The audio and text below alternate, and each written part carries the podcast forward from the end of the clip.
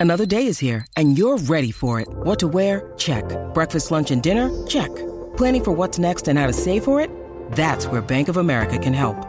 For your financial to-dos, Bank of America has experts ready to help get you closer to your goals. Get started at one of our local financial centers or 24-7 in our mobile banking app. Find a location near you at bankofamerica.com slash talk to us. What would you like the power to do? Mobile banking requires downloading the app and is only available for select devices. Message and data rates may apply. Bank of America and a member FDIC. Delicious meets nutritious in the snack that packs a real protein punch. Wonderful pistachios. Each one ounce serving of wonderful pistachios has six grams of protein, giving you over 10% of your daily value and making wonderful pistachios one of the highest protein nuts. But perhaps more than that, I love all of the flavors they have. Their sea salt and vinegar ones are my favorite when I'm craving that flavor but want to keep it healthy. But that's just the tip of the iceberg. Wonderful pistachios come in a variety of flavors, like chili roasted, honey roasted, smoky barbecue, and jalapeno lime, perfect for enjoying with family and friends or taking them with you on the go. Whether you're a pistachio purist who loves cracking open every nut, or you prefer the convenience of no shells pistachios, Wonderful Pistachios has got you covered. Grab Wonderful Pistachios and elevate your snacking game today. So fill up with a healthy snack when hunger strikes. Visit wonderfulpistachios.com to learn more. That's wonderfulpistachios.com. This is Optimal Health Daily, episode 1263 Four Fatal Muscle Building Pitfalls and What to Do Instead by Eric Bach of BachPerformanceSystems.com. And I'm Dr. Neal, your very own personal narrator. Hey there, happy Monday, and welcome back to another week of Optimal Health Daily. This is where I read to you from some of the best health and fitness blogs on the web, kind of like an ongoing audiobook, and with a bit of my commentary at the end. I'm going to keep this intro nice and short, so let's get right to today's post as we optimize your life.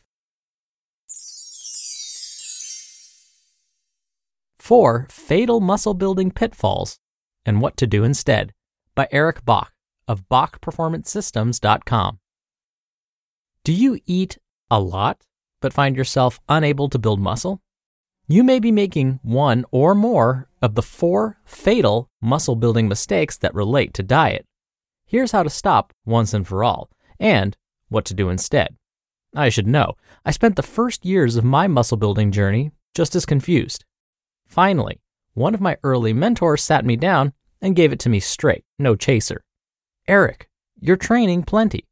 The problem is your diet. It doesn't matter if you eat a lot. If you're not building muscle, it's still not enough. It's as simple as that. Oof, that was hard to accept. But once I got over this barrier, everything changed. The truth is, everyone is different when it comes to building muscle. If you're not gaining, you need more calories, even if it's more than whatever equation you read about to calculate calories. Chances are it just comes down to more calories and being consistent. Reflecting on this conversation got me thinking what are the biggest muscle building mistakes we help our clients navigate in the Minimalist Muscle Monthly and Bach Performance Physique coaching programs? Pitfall number one not tracking calories. Without tracking calories, it's impossible to know where the gaps are in your nutrition. Most lifters think they're eating enough most of the time, but most of them are mostly wrong most of the time. They are undereating as much as 50% of the time, despite their efforts. This is enough to stop muscle building in its tracks. If you're really struggling, track everything for a month. If you just need to check that you're on the right track, Try tracking what you eat a few days per month on different days of the week in MyFitnessPal, for example, to see where your gaps are. Without the awareness of your blind spots, you're flying blind when it comes to building muscle. When you track, even if only periodically, you'll have tangible advice on where you need to improve going forward. Pitfall number two following inherently restrictive diets. Every few years, there's a resurgence in calorie reduction diets paleo, keto, fasting, you name it. All of these diets have their place. In fact, any diet can work well for fat loss when it eliminates time periods of eating or restricts food. Here's the problem. Again, the main reason you're struggling to build muscle is that you're not eating enough. Any diet that's predicated on making it harder to overeat is less than ideal for building muscle. I love how I feel with fasting. I do use it when cutting down or even for maintenance. But fasting is simply an inferior option when it comes to building muscle. The same is true for keto, paleo, and whatever diet of the month is hot at the moment. Pitfall number three drastic overeating. When I was in college, I was desperate to gain muscle for football. Heck, even after I hung up my cleats, I wanted to grow. I continued devouring ice cream and weight gainers to hit my calories. Much to my chagrin, I grew softer than Charmin. There is a point of diminishing returns to eating up a storm in hopes of building muscle. It takes patience and testing to find the right amount of calories to add when you're lifting. But the truth is, you only need to add 300 to 500 more calories than you burn each day to build muscle. Here's the sad truth if you're housing an extra 1500 calories, you may see more progress on the scale, but the vast majority of it is going to be blubber. Pitfall number four mini cut and diet break errors. A common mistake bulkers make is adding mini cuts, one to two week periods of lower calorie eating during a bulk. They know, or they think they know, that short term mini cuts have been shown to help optimize insulin sensitivity and boost nutrient partitioning, which helps you stay leaner. So, why is this a problem? First, I'll admit we do use mini cuts and calorie cycling in our coaching programs, but we only do this because of the extreme accountability we offer to our clients in sticking to the process. But most people in most situations lack that support, guidance, and accountability. The vast majority of people who try mini cuts end up sabotaging their muscle building goals due to poor execution. The key mistake? Most lifters end up taking mini cuts too far and pivot completely away from trying to build muscle. Soon, they enter the vicious bulk cut cycle, where they change diet plans every few weeks without giving their body enough time to truly change. They fail because they haven't laid the necessary foundation. They misapply the science. Most lifters end up ditching the bulk altogether. They don't adequately reflect on months past and realize they really haven't made the progress they wanted. Remember, building muscle is a long term process. Research has consistently shown that adding 1 to 3 pounds of muscle per month is great for a beginner. Beginner meaning one year or less of proper training. Research has also shown that 1 pound of muscle per month is great for a semi experienced lifter, somebody who's been lifting consistently for 1 to 3 years. And half a pound per month is great progress for someone who's more advanced, someone with three or more years of proper eating, training, and sleeping. In other words, building appreciable muscle takes a great plan in the kitchen, gym, and in the bed over the long haul if you're going to add steak to a wiry frame.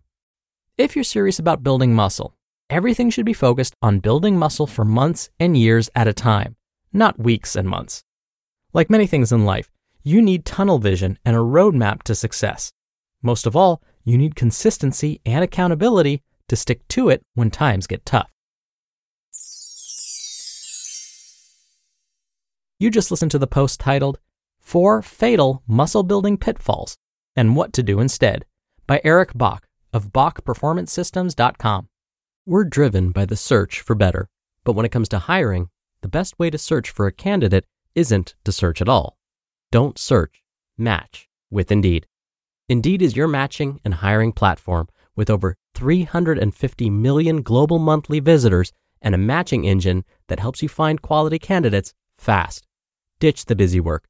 Use Indeed for scheduling, screening, and messaging. 93% of employers agree Indeed delivers the highest quality matches compared to other job sites. One of the things I love about Indeed is that it filters out incompatible applicants. So when you're hiring, the process is much faster and you only have to consider applicants that are already likely to be a great fit. And listeners of this show will get a $75 sponsored job credit to get your jobs more visibility at indeed.com slash health. Just go to indeed.com slash health right now and support our show by saying you heard about Indeed on this podcast. Indeed.com slash health. Terms and conditions apply. Need to hire? You need Indeed. Dr. Neal here for my commentary. Wow, I could so relate to Eric's pitfall number three. Pitfall number three was all about drastic overeating. When I first got into weightlifting, I once told my workout buddy, I just want my body to look big and thick. He then replied, No, dude, you do not want that. Your body will look soft. There won't be any definition. You want your muscles to pop. But alas, I ignored him. And here's just one example of what one of my dinners would look like when I was trying to look thick and big. I would eat a full protein bowl, you know, chicken, rice, vegetables, beans, which alone was about 1100 calories, and then finish it off with two slices of pizza. After overeating like this for months, I went from having a waist size of 32 inches to one that was 36 inches. So I got thick all right, but in all the wrong places. I ended up with a large waist, which means I was carrying more fat in the abdominal area. This is a problem because carrying more weight around this area increased my risk for developing cardiovascular disease and type 2 diabetes. In fact, my blood cholesterol levels went from being normal to being way too high. Plus, as my friend predicted, all of my weightlifting efforts weren't showing. I was putting on too many fat pounds, which was hiding any muscular growth. Eventually, I did undo a lot of this excess, but it took a lot of effort and a lot of time. I am finally back down to a 32 inch waist, and I'm always aware of how easy it is for me to overeat. So, through that process, I learned a lot about myself and how to avoid pitfall number three. All right, that'll do it for the Monday episode. I hope you have a great start to your week, and I'll be back here tomorrow as usual where your optimal life awaits.